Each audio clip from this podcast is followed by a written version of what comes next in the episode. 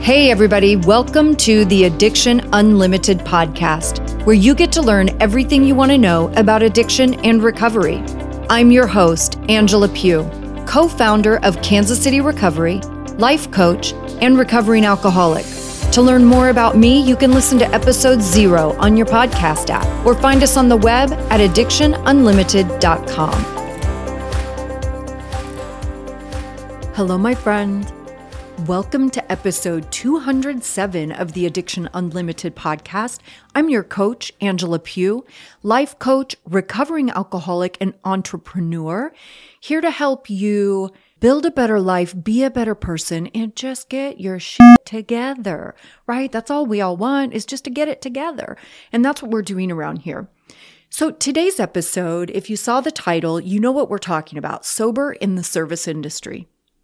And many of you know this was my story.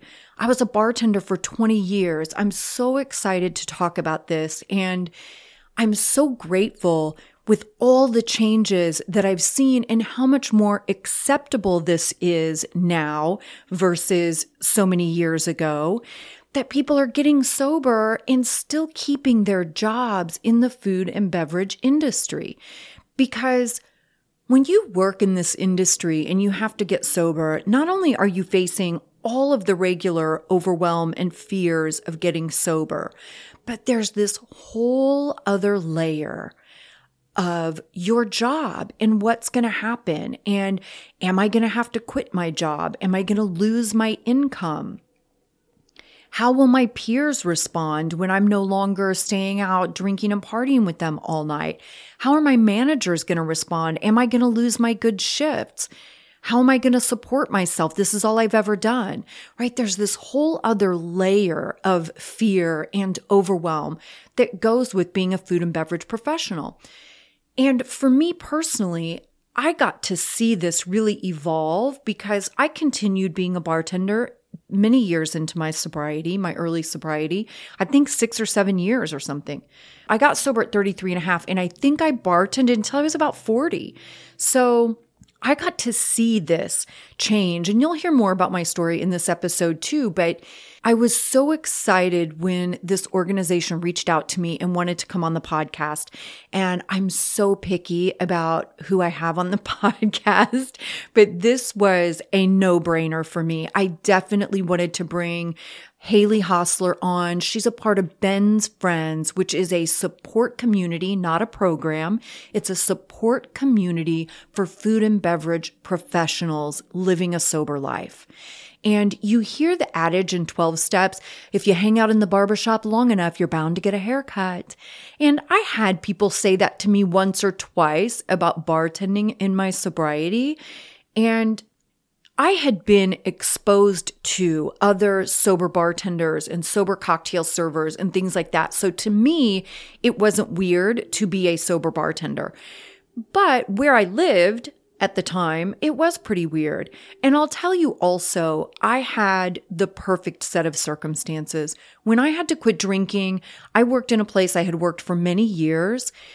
It was my extended family. You know, it was a neighborhood kind of place. It was the same people all the time. We knew each other. We spent time together. We drank together. They were my extended family. And when I had to quit drinking, everybody was so supportive of my decision and they counted my weeks and then my months with me. And that is probably the main reason I was able to do it successfully, just because I was in that very comfortable, cozy environment surrounded by people that loved me and wanted to support my decision. But imagine if you're not in that place, right? And later, I did work in other places that didn't care about me or my sobriety. and my performance really had to speak for itself. And I always had that fear like maybe I'm not going to get good shifts because I don't drink. Because when you don't drink, it can make other people uncomfortable. And if your managers and other bartenders are big fat drunks, then they may not want you on the best shifts making the best money because they feel weird about their own habits.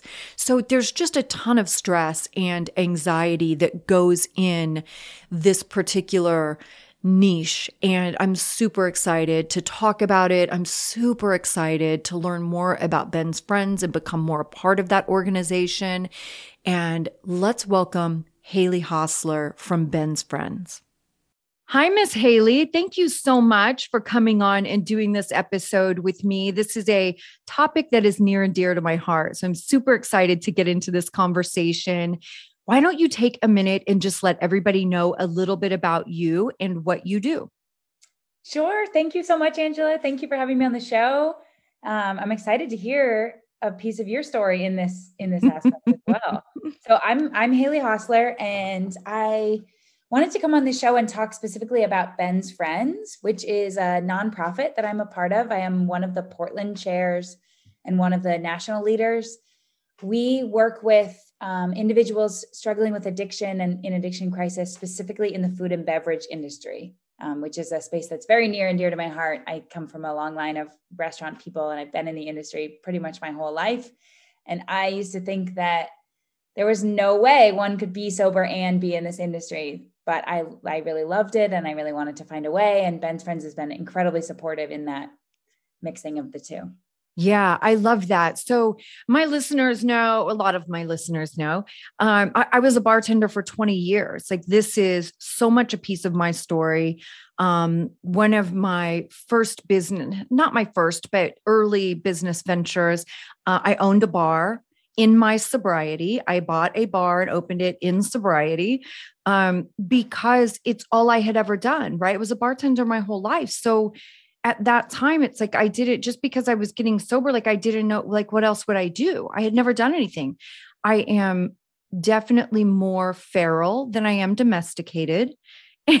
And so, like, the thought of a job and a boss, like, I feel sorry for the person that would ever have to tell me what to do, you know? So, yeah, but it's it's kind of this crazy thing how much that has changed over the years and how much more common that story is.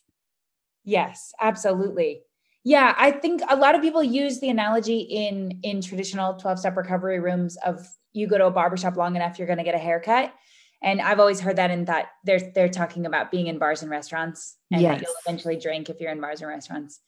And that has just not been my experience. My triggers are not bars and restaurants. I feel right. very comfortable. I've been in them so long. That's that's where, and especially in early sobriety, it was so important for me to be in a space where I felt comfortable and at home and like I was good at something. Mm-hmm. Everything else was so brand new and scary and foreign to me that it was like I need to like have this shift where I can go and, and feel natural and at ease.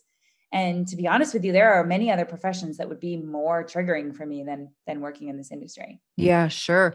I think too, it's like it, it's such a lifestyle and that's something i feel like people don't really understand you know service industry really is a lifestyle especially bartending where it's super late night you know what i mean like you live a life that is on an opposite schedule from the majority of the world. And it's very sort of underground.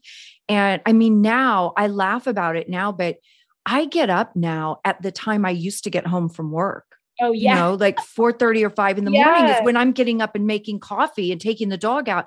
And I used to just be rolling in from work at that time. So it's crazy, but it is a lifestyle and it definitely attracts a certain type of person in that it has its own fellowship and camaraderie that is so amazing and can be pretty unhealthy but yes. that was a challenge for me when I got sober. That was one of the hardest things to leave behind because I had spent so much of my life in bars, not just partying, but working. Like I was in bars more than I was in my home. Yes. And, and yes. as I got sober and evolved and grew and started growing out of that and my in my career path changed and all those things, that was still a very difficult piece of my life for me to leave behind was mm-hmm. clubs. Yeah. What was it that that led you to that decision to leave? Well, I knew really early on in my sobriety, literally in my first few months, I knew that I wanted my whole life to revolve around recovery. Yeah. And I knew that all I wanted to do was help other people get sober because I was so excited about the person I was becoming in that I was becoming somebody I never knew I was capable of being. You know, mm. like I started mm-hmm. to understand the importance of being dependable and showing up on time and not lying about everything. And I, were, I was making these huge changes that I never even knew were possible for me. And when that was happening, I was like, oh my gosh, this is all I want to do is help other people have this same feeling and this same empowerment that I'm having every single day. So at some point in there, um, I decided to go to college and I was already, I think I was four years sober. I was 38, I think, or 37 maybe. And I decided to go to college and I did addiction counseling program and then I went to social work school and I did those things because that's what they tell you to do when you want to work in addiction. Right. At the same time, I was an interventionist and I was building an intervention business. I was traveling all over the world doing interventions every week and going to school full time.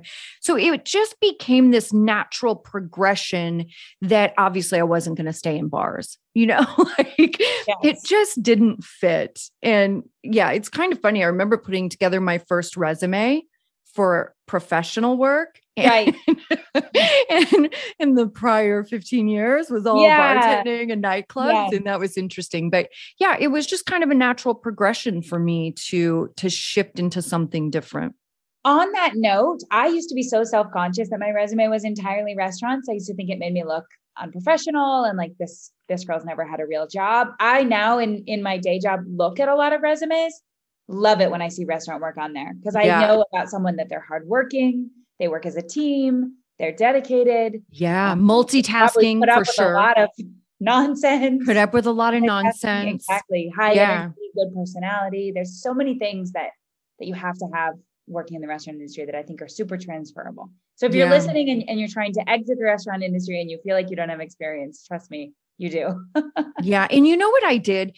I just highlighted all of my experience in building my intervention business and I highlighted a lot of my education on my resume. And then I had a little tiny piece at the very bottom of my resume that had like my last 10 years of jobs and a little thing that said you know of course what is the term oh, references available upon request. Mm-hmm. You know, so I just made it all about my education and experience, really. And then I just put my job history very, very tiny right. at, at the bottom. And 10 years job experience wasn't very many places. So yeah, it was, it was easy to minimize, you know? Sure. Yeah. So tell me a little bit about Ben's Friends and how that started, who started it, what is the like I understand it's specifically for people food and beverage, but what is the story behind it? Sure. So Ben's Friends was started by two gentlemen based in Charleston, South Carolina, Mickey Bakst and Steve Palmer. And they had both, they both had pretty long-term sobriety. Definitely um, between the two of them, I think they had about 35 years at least and they were in the restaurant industry very very prominent figures in the restaurant industry in the south. And they had someone that they were working with closely that was a dear friend who was really struggling with addiction. And because of the nature of um, the 12 step programs that that the two men were part of they were anonymous about their sobriety and they they weren't very public about it and they didn't share it often so they had this person working, you know, shoulder to shoulder with them who was deeply struggling and they didn't know it. And, and this person who was struggling didn't know that they could have been a wonderful resource. Um, and unfortunately, that person ended up passing away by suicide. And it sparked this idea of this is an epidemic in our industry. The restaurant industry is in the top three for industries suffering from addiction. I think it goes construction, coal mining, restaurant industry always flipping, but they're always right, right. the top three. And then two, we should be sober out loud and we should we should mark ourselves as a public resource for anyone in the industry that's struggling so that help can be found without having to dig too hard for it so uh, an in-person meeting was born in charleston first and then it grew today there are somewhere between 12 and 15 chapters in different cities including Kansas City mm-hmm. and Portland, Oregon, which is where I'm based and one of the chairs. And then during COVID times, um, a national meeting on Zoom was born every day at 10 a.m. Pacific Standard Time, 1 p.m. Eastern Standard Time. And we met every single day, rain or shine, on Zoom. And it grew today those continue. Um, and they're about 45 to 50 people on average for, for each day. We also have a men's and women's meeting Wednesday nights, and then late night meetings for people who shift that works better for Monday, Thursday, and Saturday nights. Um, I love that. That's a really important point too in like when I got sober, I was still a very late night person. Yeah. So to go to a like 6 or 7 p.m. 12 step meeting was like not cutting it. I had to find late night meetings because right. yeah. I stayed up so late. Yeah. So I needed those late night meetings. I love Same that. With, you know, 7 a.m. probably isn't going to work for a late night bartender. Yeah. Yeah. yeah. So what is, what was it for you that made you want to become a part of it? Like, what's a little bit of your story being in the food and beverage industry and getting sober? Yeah. So I grew up in the industry. I've been in it most of my life. My parents had a food cart when I was a kid that we brought to music festivals. A lot of my drug and alcohol experimentation really was born in that environment. Um, but also my love of just being in service and, and creating beautiful food and drinks and and working so much people to people. I'm an extrovert till the day I die. I love being around people. Um, and then I, I worked in several restaurants, and then I ended up running a bartending and cocktail design company based in San Francisco. That was sort of the end of the end for me. Um, using a lot of drugs and drinking. And I went to treatment in Minnesota, got sober in Minnesota, and the first sponsor that I had said to me, You can never work in restaurants again. That's not a part of sobriety. And that was the first, like everything else I had been so on board for. I'll do whatever it right. takes. I know this is life or death. I'm, you know, I'm here to do what I need to do. I'll do the steps, I'll do all of it.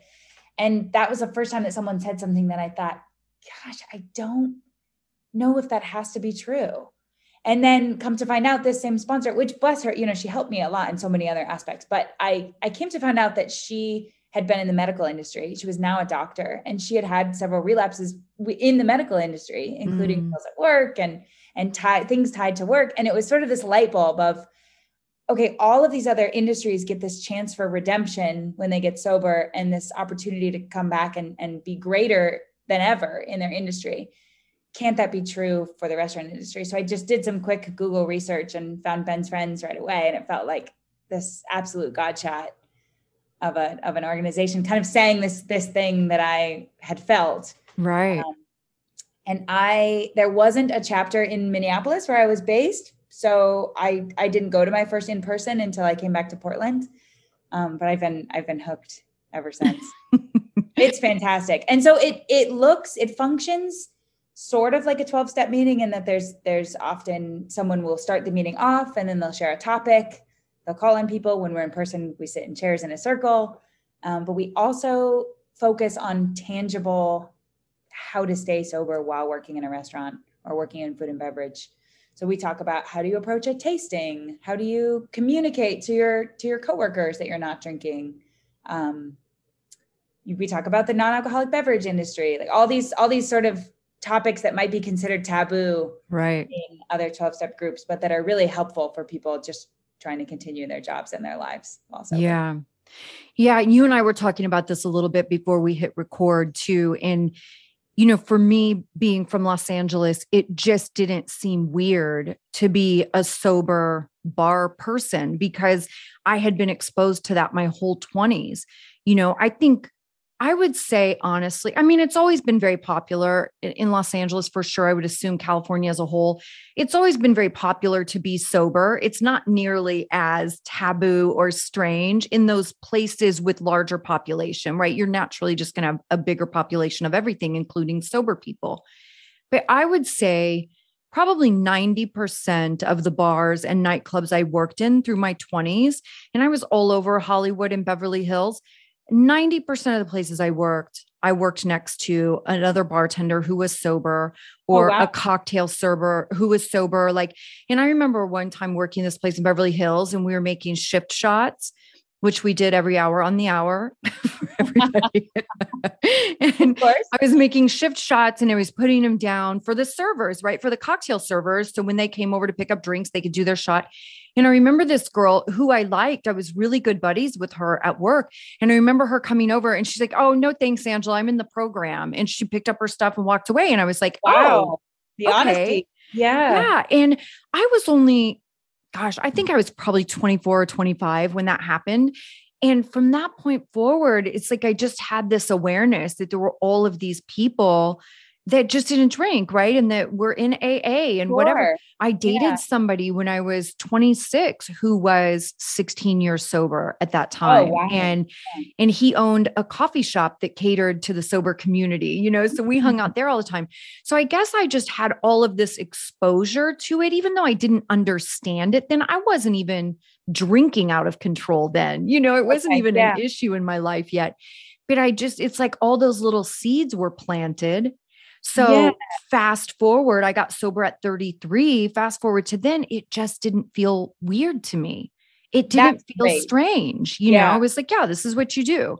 I think I said this to you before we hit record.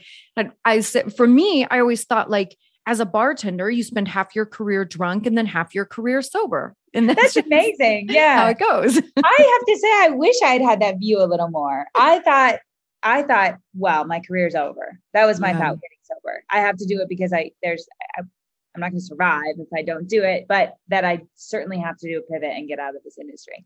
So I love that you were meeting so many sober bartenders.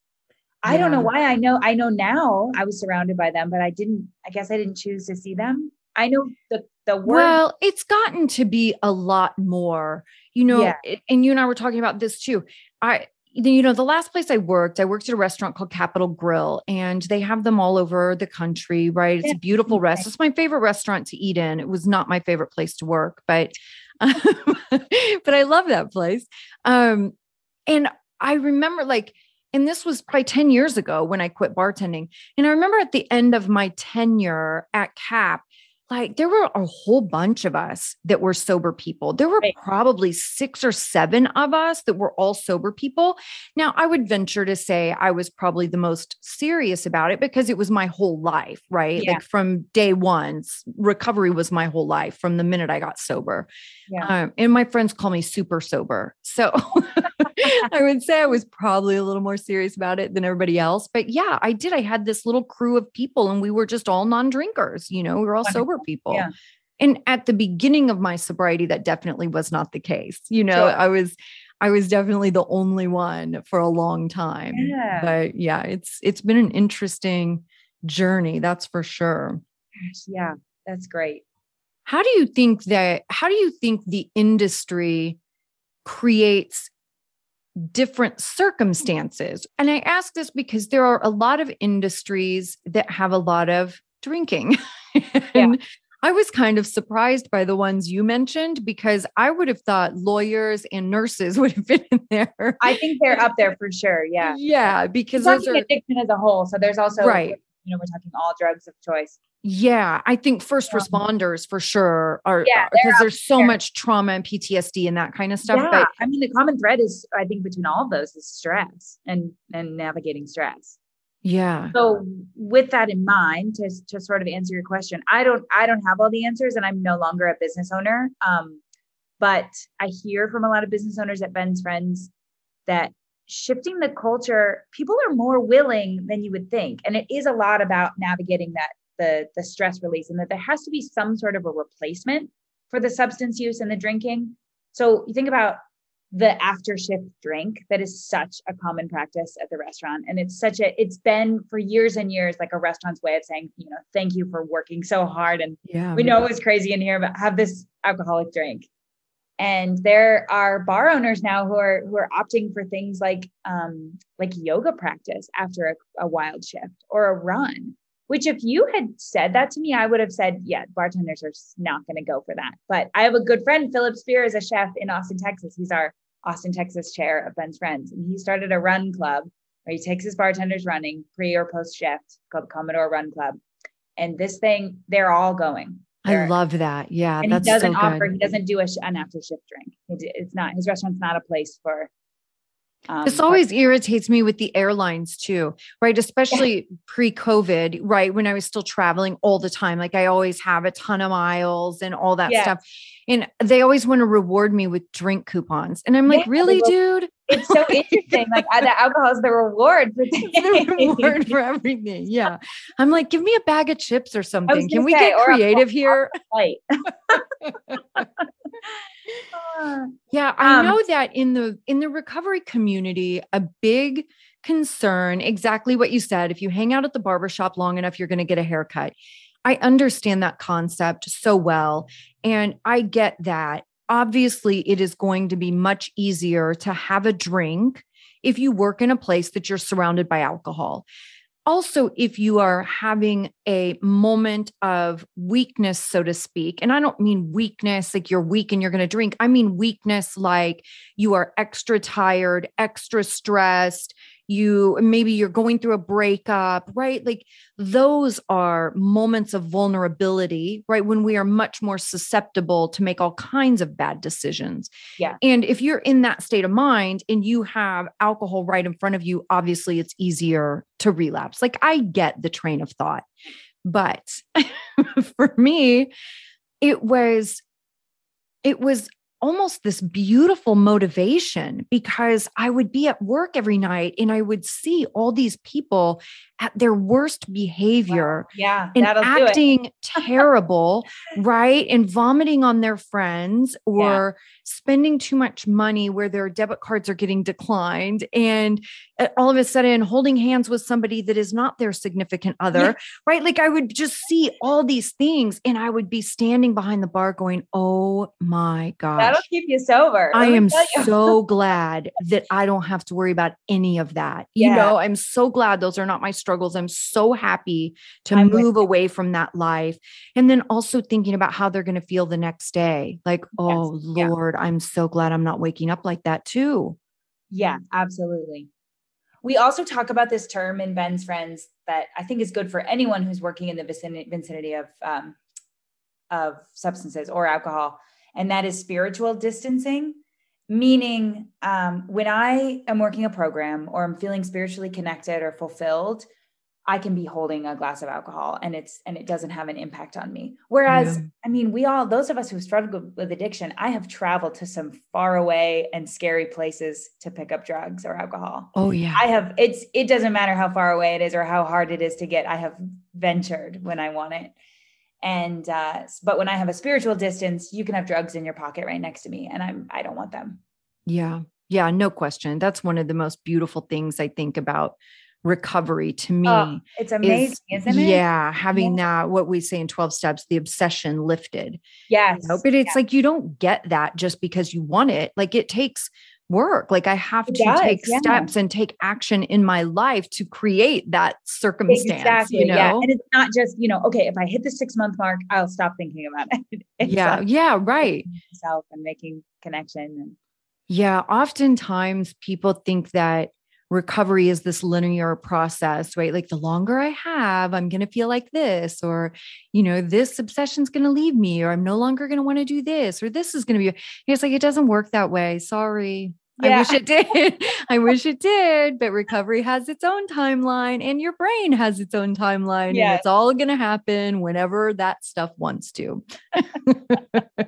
you just got to keep showing up to support it when it wants to change. Yeah. so, with Ben's friends, like, how long has Ben's friends been around? Great question. I think about five years now. I'm really curious about the growth of it, like how much it has grown and evolved in the time that it's been around. Yeah, absolutely. So, so the chapters there was really a focus on opening the, the local city chapters, which are magnificent. But I, but the national Zoom meeting has really changed the game, and that was yeah. that was born the week of lockdown, March 2020, and um, that I think I, we've seen this in AA too, right? Like the approachability obviously nothing compares to the in-person yeah. connection but the approachability i think about what it would have been like if i could have gone to my first meeting online and online yeah. yeah i think i maybe i would have gone sooner. I was terrified to go to my first ever meeting. We're all terrified Oh, to go to our first ever Terrified. meeting. Yeah. So I like the idea of it being a little more approachable. And we've I've seen a ton of newcomers in the in the Yeah. COVID. I've seen this also in uh, I own men's sober living houses in Kansas Oh. at one of my other companies. And um, I've seen this so much in the last few years there too, like getting so many people that are service industry, like having so many guys that are servers and bartenders and cooks, you know, line cooks and whatever. Just it's so much more common now than it ever used to be. Yeah. Well, I would love to share the resource of Ben's Friends with them. We like to remind people that it's not a replacement for a program. It's or what we say is it's a community, not a program. So that's that's oh, I love that. Yeah. Yeah. Yeah. yeah, that's it's not- really good. There aren't a set of steps or literature involved in Ben's Friends. It's just a place to feel safe and and like we're talking to like-minded people who are also in the industry. Yeah, for sure. I will definitely share it as a resource. And I, I do want you to connect me to, because I know you guys have somebody in Kansas City. I saw I'd him on the happy to. website. So I definitely want to connect with him too. Okay, wonderful. What do you think has been the most beneficial thing for your personal recovery, having these service industry people to connect with? That's a really good question. There was a lot of confusion about if it was appropriate to stay in this industry, but I knew that I really loved it. And Ben's Friends has given me permission to do that in a really beautiful way. Yeah, I love that. Yeah. I wanted to love share a story also. So there was there's someone who owns a cocktail bar in San Francisco.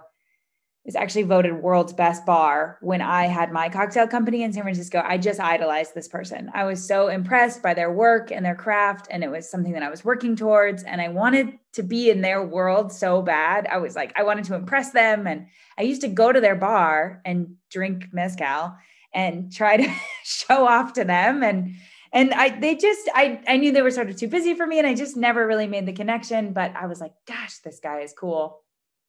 Flash forward, I'm three months sober, and I this person is in a Ben's Friends meeting, and they say that they are 16 years sober. And so I've never known them not in sobriety, and they've actually never owned a bar not in sobriety, and they're hands down one of the most successful cocktail bar owners I've ever met. And it was just this amazing, like, wow, we can we can do it. And Yeah. he's probably that great because of his sobriety and recovery. hmm I know he Yeah. And I have and I'm I have a restaurant on my five year plan. I'll have another restaurant for Great. sure. I mean, you? it's just That's amazing. no, I'm going to. I don't have it now, Yeah. but it's in the I mean, planning I mean, it's process. on your plan. Yeah. Oh, yeah. It's That's on my great. plan. And yeah, because I love the industry. It's so vibrant and kind of Mhm. magical and fun. And and it's definitely it's in my roots, you know. It is it is what I love. But I really appreciate that you phrased it like that. Like Ben's friends gave you permission to do that because I get what you're saying. Like, this is something I think that turns a lot of people off from 12 steps is they feel like there are all of these rules, Yeah. you know, and I always try to share the message that they aren't rules, they're suggestions, right? And you're definitely going to have people that are going to warn you and tell you to do it a certain way because that's what worked for them. yes. And you really have to have your own inner courage to do it your way and to be okay if that's against the grain, right? It's not AA's fault if you don't want to do it AA's way. It's okay. but, but don't be mad at the people in the AA because Right. you don't want to do everything their way, right? Just have the courage to stand in your own and say, this is what I'm doing. Yeah. And I had to have that same conversation with myself because when I got sober, I didn't know if I would be able to continue bartending. I mean, Right. I felt like it wouldn't bother me because I was so okay with quitting drinking. I was so okay with leaving that life behind yeah. and moving forward. But I didn't know what it was going to be like once I was there. I didn't know Right. how I would feel. So imagine And- if you had this whole community of people that was like, we've done it for years. Yeah, Let's right. how we did it. Yeah. right. Yeah, it's incredible. And I was, you talked about a few minutes ago, you talked about the willingness, right? And that you were willing to do whatever. And that's exactly where I was. I, mm-hmm. I was willing. If I had to stop bartending and get a different job, I mean, I had it all in my head because I think a lot of people don't know too. You can make an exorbitant amount of money working in in the service industry, certainly as a bartender, yes, it, it, having the right jobs, you can make a great living yes. and you have no responsibility, right? You work when you want to, you don't work when you don't want to, you take off whenever. Um, it's really beautiful for those of us that don't want to grow up. But but that was another piece of it is I had the lifestyle that went with that income. And it was the only job I'd ever had. Yeah. So when I'm sitting there at 33 and a half going, I have to get sober, like, what am I going to do? And, you know, I live in a beautiful home. I've got a $70,000 Lexus in the garage. And I'm like, how am I going to pay for my life if I don't have my livelihood? Like, how is that going to work? Right. And I was so willing that I was like, you know what? I'll try it out. If it doesn't bother me, I'm not going to worry about it. You know, like I'm not going to make an issue out of a non issue. If it doesn't bother me, great. But if it does bother me, I was like, I'll give it all up. Yeah. If I've got to move right. back in with my parents right. and get a job at $12 yeah. an hour or something, I don't even know what people make because I've never had a job. But if I have to do that, I was like, yeah. I will do that. Right. Because I was that willing. Ultimate willingness. Yes. That's beautiful. Absolutely. Yeah. And, but I think that makes a lot of difference too, yeah. is, you know, not getting so hung up on all the little things and just being like, okay, you know what? Let me just dip my toe in and see what happens. Yes. Yeah. It's hard. I don't know. I'm glad I didn't have to move back in with my mom. Ah! I love her, but I don't want to live there. Yeah. so one thing that I don't usually talk about, but that I was just thinking when you were sharing that, and maybe you can relate, is how fun sober bartending is. Oh yeah. Right? Like if you if you're someone who actually enjoys, if you if you take the drugs and alcohol out of the equation and what's left of the job, the personal connections, the the very fast-paced environment, the lively yes. atmosphere if you're someone who enjoys those things, being sober in that environment is an absolute blast. A blast. Right. And you know, I always say too, I mean, listen, I don't love being around drunk people for sure. Right. I've been sober yeah. a long time. Drunk does not fascinate me anymore. Yeah. And when I was working at uh, Capital Grille, one of my favorite things about working there is that we got so many traveling professional people. Oh, yeah. And I would get to sit and have these conversations with people about jobs that I never knew existed. And yeah. it was just this really cool, fascinating thing. Every day I got to talk to people and learn new stuff. However, I loved those conversations until that person hit about the third drink. Oh, amen. And then they start yeah. to get sloppy and yeah. the men want to flirt with you and start yeah. getting a little inappropriate. and it's like, okay, dude, I'm out of here. I got to go find somebody else that's on drink one. Right. Definitely. Yeah, I'm with you. It loses its charm at about the third drink. and like you said, inspiring to uh to stay sober yourself. Yeah. Yeah. It's so much better. It's just so much better to have more control over myself and my decision making. And yeah, we had a rule in the bar too that eh, at closing time, you know, because bartenders, especially in nightclubs, a lot of times will stay after and drink. And like if your friends are there when you close, like you have a few of your friends stay and you drink while eh, all the bartenders are cleaning and doing all the stuff. And we had a rule that like once the doors were locked, I no longer had to be nice. You know, so whoever, all my other bartenders, whoever friends they had their drinking or whatever, I was like, I don't have to be nice now, you guys. Like, I want to clean this mess up, count the money, yeah. and I want to go home. I know you guys want to stay here and drink all night. I want to get the F out of here. Perfect. So, get your stupid drunk friends out from behind the bar. like, let me focus yeah. and get out of here. it's so fun. I'm so grateful to learn about this resource too. And I know so many of my listeners are going to love, love, love having this resource. So Great. I will share everything in the show notes for sure. Um, final question, favorite question. What is your favorite thing about being a sober person? Oh, wow. That is a great question. I have so many. I know, right? One of them is definitely so I used to have this deep dread when the sun would come up because I I had stayed up and I regretted it. And it was like this oh god I did it again. I can't believe I'm here. My body was so mad at me. I was just terrified and devastated at the sunrise. And I am a naturally early riser. And in sobriety, I wake up and watch the sunrise every day. And it's this moment for me every single day that I get to have with just me and my spirituality, where I watch the sunrise and I'm filled with gratitude. And it's pretty much every single day that I feel that way this euphoric, grateful. Yes, there's the sunrise. Yeah. so, what a shift.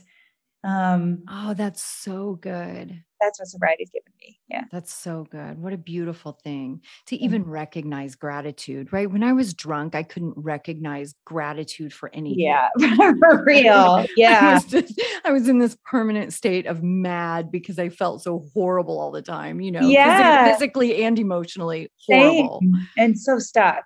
Yeah. So stuck. Yeah. Trapped. It felt trapped. I always felt like a prisoner in my own life. Oh. Like yeah. I couldn't get out. Well, Haley, thank you so much for coming on and doing this with me and sharing Ben's friends with us. This is incredible. I'm so grateful to come across this organization too. I think it'll be fun to be a part of. And I travel a lot. I'm going to be back to traveling a lot now that coronavirus hopefully is starting to chill out.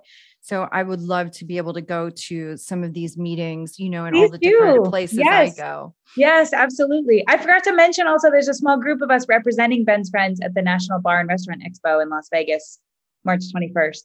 Nice. So what be speaking to bar and restaurant owners about how to how to take care of their staff that's struggling. So cool. That's so yeah. cool. Um, you know, a lot of people don't know this too. Vegas is a fantastic place to be sober. Like it has I, I, such a reputation for yes. being obviously Sin City and a party city, and it's pretty crazy there. But my gosh, what a phenomenal place to be sober. That's AA, what I keep hearing. Yes, I know the whole AA in Vegas is so much fun. Yeah.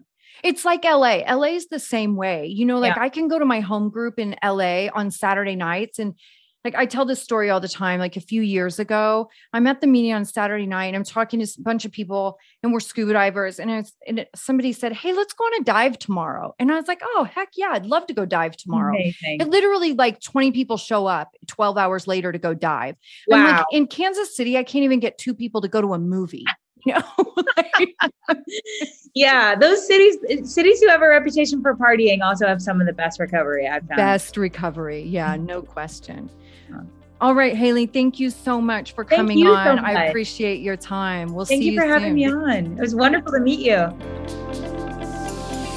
You've reached the end of another great episode of the Addiction Unlimited podcast. Candid and honest conversation about addiction and recovery.